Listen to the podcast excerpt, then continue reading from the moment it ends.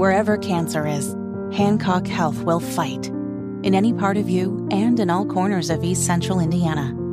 From Indianapolis to Greenfield to Knightstown to Greensburg. From hospital rooms to family rooms, we fight.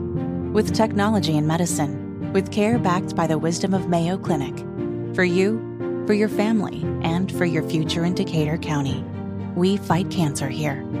HancockHealth.org slash cancer. It's time to hear from you. Kendall and Casey present Voicemails. Brought to you by QC Kinetics for non surgical regenerative medicine treatments at 317 559 PAIN. I'm so sorry you have just reached my answering machine. It is 1032. It's Kendall and Casey on 93 WIBC. And this is the portion of the program where we turn it over to you and your thoughts with your voicemails. Uh, yes, Kev. In, uh, before we get going here, if you could find our love mail, uh, because I'm going to read this email here in just a little bit. So uh, if you have an opportunity to do that, uh, just just a reminder, you can call the program 317 684 8444. Now, yesterday while you were out, Casey, mm-hmm. we were talking about how Trump is very upset apparently that he has to debate. And he's objecting, saying, well, no one asked me about the debates. And we kind of said, why would they ask you? You're just one guy running for president. You're not the Republican Party. You're not even the incumbent president. What, no one, and, and it was a real sense of entitlement that I thought was a terrible look for Trump. Mm-hmm. That he's acting like everything has to run through him. Dude, you're not the president. You're not the head of the Republican Party. You're just a guy running for president. Not even the GOP nominee. Exactly, yet. right?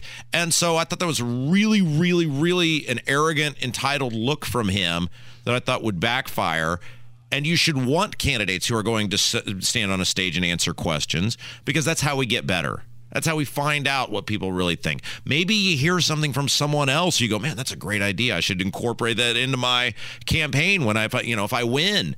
And so Trump's refusal or hesitancy or whatever you want to call it to be involved in these debates was really alarming, and we got a, a phone call about that. Hello, Mr. Kendall, Miss Casey. This is Tom again from Brazil. Hey, I was listening to your show yesterday, and you were talking about the Democrats not having uh, debates, and that Trump said he shouldn't have to attend a debate, and they shouldn't even have them. Well, you know, how in the world do you get an informed voter if you don't have debates? That's the problem with our Indiana legislature. You know, we don't have informed voters. They're just voting, like you always say, a letter. Right. We don't want to get another prepackaged video that says, this is what I stand for. No, yeah. stand up in front of a crowd, a moderator, answer the questions. Yeah, and Steve Bannon was on. He was very insulting uh, to the other people who are running for president. And it's like, are we just going to do this again with Trump? Again, because it, it, Trump has learned nothing. It's just obvious. He's running the same campaign as he ran before. He's learned nothing, and that should be a giant red flag if you're a person who really cares about getting Joe Biden out of the out of the Oval Office, which we all should be invested in that. That this guy is still doing the same playbook from seven years ago, mm-hmm. that that's not going to work. Well, Biden has said he's not going to debate.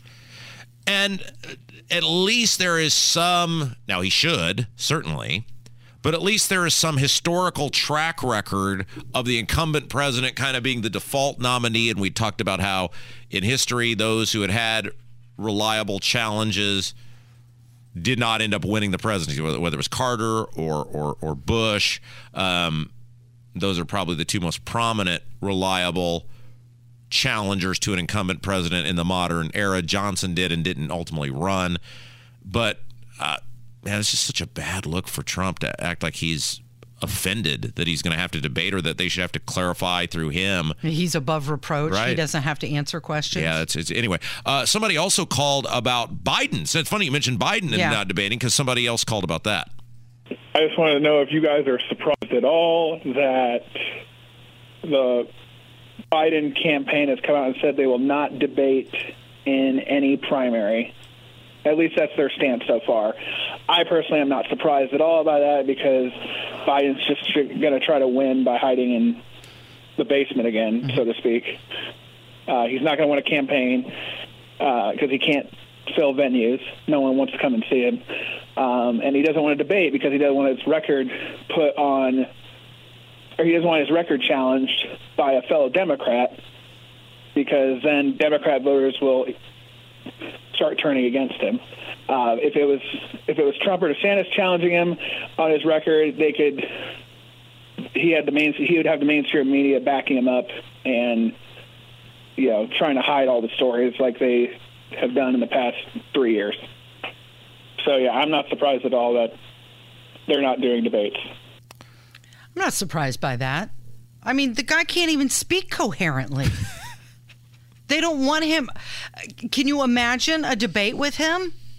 Unless he's got note cards in front of him, he can't even read off the note cards properly. That's right, because he did. And we'll get to that next hour. That he had those note cards. Uh, and it he's at this point i feel biden is just the front man for the message Yeah. he's not even the candidate he's not even the guy yeah. he's he's the image of an entire party's message Yeah.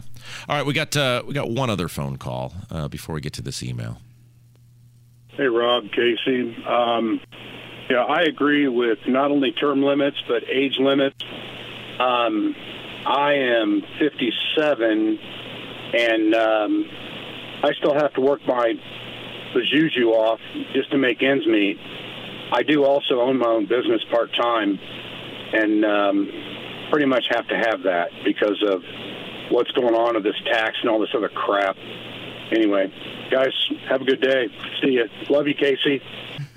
thank you okay so there's a, a a federal law that says pilots have to retire at a certain age Right. And it's interesting because we got some hate emails and a couple of messages or whatever from people saying, "Oh my gosh, you're so offensive to people of an older age," because we said if you're 80 and you've been there 50 years, y- your time is up. And you have You had your chance. right? And it's interesting. The response to that from our audience when we put that out there has been just a cavalcade of people going, "No, you're right." The reason the country's in the position it's in, and it's the why I love our audience. Because remember, I made that challenge at the end of I guess Tuesday's show. Mm-hmm. Yeah. where I said you guys are mature enough to hear some hard facts, and you can hear hard facts and realize you're not saying old people suck. You're not saying they don't have anything to offer society. right we're not saying there's no value there We're simply saying that if you have been in office for 50 years, it- because you don't become a U.S. senator at 80. You know, you've been there forever. You build up to that forever. What we're saying is if you're 80 years old and you are still in the United States Senate or president, go home. You have had your opportunity. And I'll say it about Trump too. Trump is too old to be running for president. He's had his chance. He was the president. He, he, he did some good things. He did some horrible things during COVID. He ran again and lost. You are just a politician now. i do feel that trump's mind is much sharper than It is, biden's but we can't be saying, well, if it's a guy we like because he's of sound mind, it's okay. Trump has had his chance, and he just keeps going. It's like Mike Braun. Mike Braun will still, I promise you, Casey, as sure as the day is long, Mike Braun, when he runs for governor, will be talking about what an outsider he is. Mike Braun has been on a school board. Mike Braun has been in the state house, voted for the largest tax increase in state history and like 45 other tax increases. He conveniently won't mention that. And has now been a U.S. senator. And now he wants to be governor. You're just a dude, you're an office hopper. Mm-hmm. You're just a guy who keeps running for other offices. You're not an outsider. You're nothing unique. And Mike Braun is of that age now where you've done all these things. And I think he's nearing whatever it is, 70 years old. I, I don't know what his exact age is. But it's not about old people have nothing to offer. It's if you haven't done it by now in this field, I think that's a reasonable amount of time to say that by 70, 75, whatever, it's probably time to try something else. Well, I think Biden's own words, his own campaign ad from 1972 said that somebody who was 63 was too That's- old. yeah, that's right. I mean, by his own admission, he's saying there's a certain age you should probably step aside. All right, I got an email from somebody, and I thought this was really good. Randy sent this to me. Okay. and it's not all entirely accurate, but the, the gist of it is, and that's what matters. I think it's pretty accurate. Pretty accurate by I would give it a nine and a half on a ten scale. Um, and so I wanted to read it because I think Randy is expressing the frustration given the stunt that our lawmakers pulled last night where they gave their buddies, the governor, the attorney general, the secretary of state, the treasurer, the auditor, the lieutenant governor, massive raises last night. If you're just tuning in, massive raises, like a $65,000 raise to the governor in the cover of darkness mm-hmm. in the final hours of the General Assembly. Of course, the lawmakers had already given themselves $1.5 million in raises. You're getting nothing.